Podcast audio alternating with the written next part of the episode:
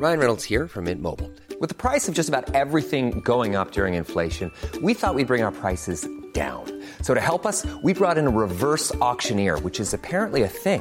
Mint Mobile unlimited premium wireless. Ready to get 30, 30, bit to get 30, bit to get 20, 20, 20, bit to get 20, 20, bit to get 15, 15, 15, 15 just 15 bucks a month. So, Give it a try at mintmobile.com slash switch. $45 upfront for three months plus taxes and fees. Promo for new customers for limited time. Unlimited more than 40 gigabytes per month. Slows. Full terms at mintmobile.com.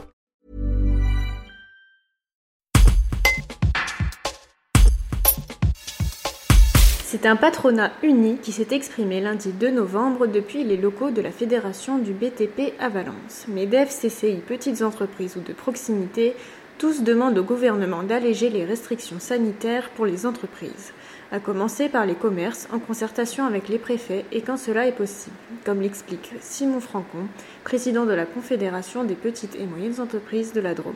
Un reportage d'Alexis Enbel. Alors on préconise deux choses principalement. Euh, la première, c'est qu'il y a une, adaptation territoriale des décisions prises par le gouvernement, qui permettrait aux préfets, en lien avec les maires, de pouvoir permettre l'ouverture des commerces dans les endroits du département où le virus ne circule pas trop. Ça, c'est la première chose. La deuxième chose qu'on préconise, c'est qu'on puisse continuer à aller chez nos commerçants, mais sur rendez-vous, hein, de façon à ce qu'on n'ait pas des files d'attente trop importantes.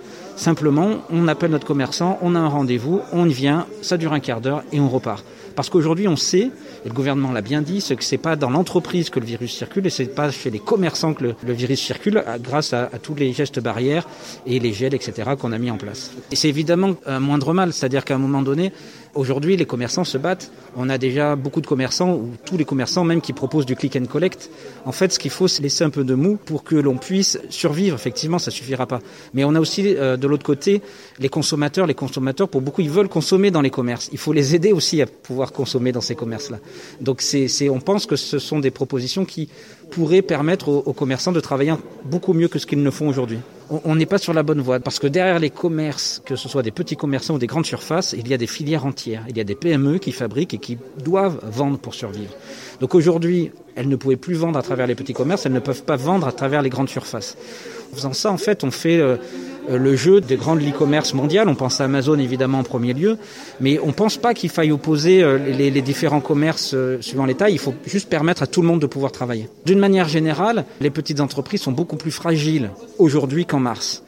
On sait qu'aujourd'hui, 12% des TPE, PME ont consommé leur PGE, c'est-à-dire qu'elles ont emprunté de l'argent en plus que ce qu'elles n'avaient et elles ont déjà dépensé cet argent. Et là, on attaque cette période de confinement avec bah, du coup moins de trésorerie. Donc on sait qu'on a 12% des entreprises qui sont en danger immédiat. Maintenant, ce qu'on ne sait pas, c'est quelle va être euh, effectivement la réaction du gouvernement. Depuis le début de la crise hein, liée à la Covid, le gouvernement a plutôt joué son rôle. Donc on espère qu'il va continuer à jouer son rôle, mais, mais, mais il faut aller au-delà de ça, il faut nous permettre de travailler. Aujourd'hui, on a les commerçants qui font entre 40 et 70% de leur chiffre d'affaires dans les deux mois qui viennent avant Noël. Aujourd'hui, ils ne peuvent pas travailler. Ces commerçants, ils ont fait rentrer des stocks. Ils ne les ont pas encore payés. Donc si les commerçants font faillite, le problème, ça peut être la cascade. C'est-à-dire qu'on ne paye pas nos fournisseurs.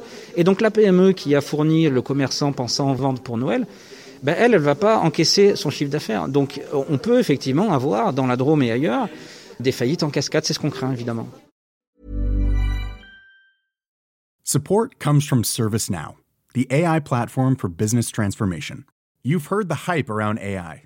The truth is, AI is only as powerful as the platform it's built into.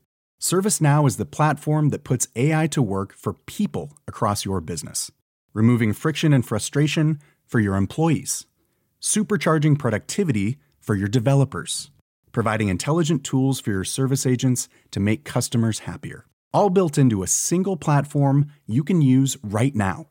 That's why the world works with ServiceNow. Visit servicenow.com slash AI for people to learn more.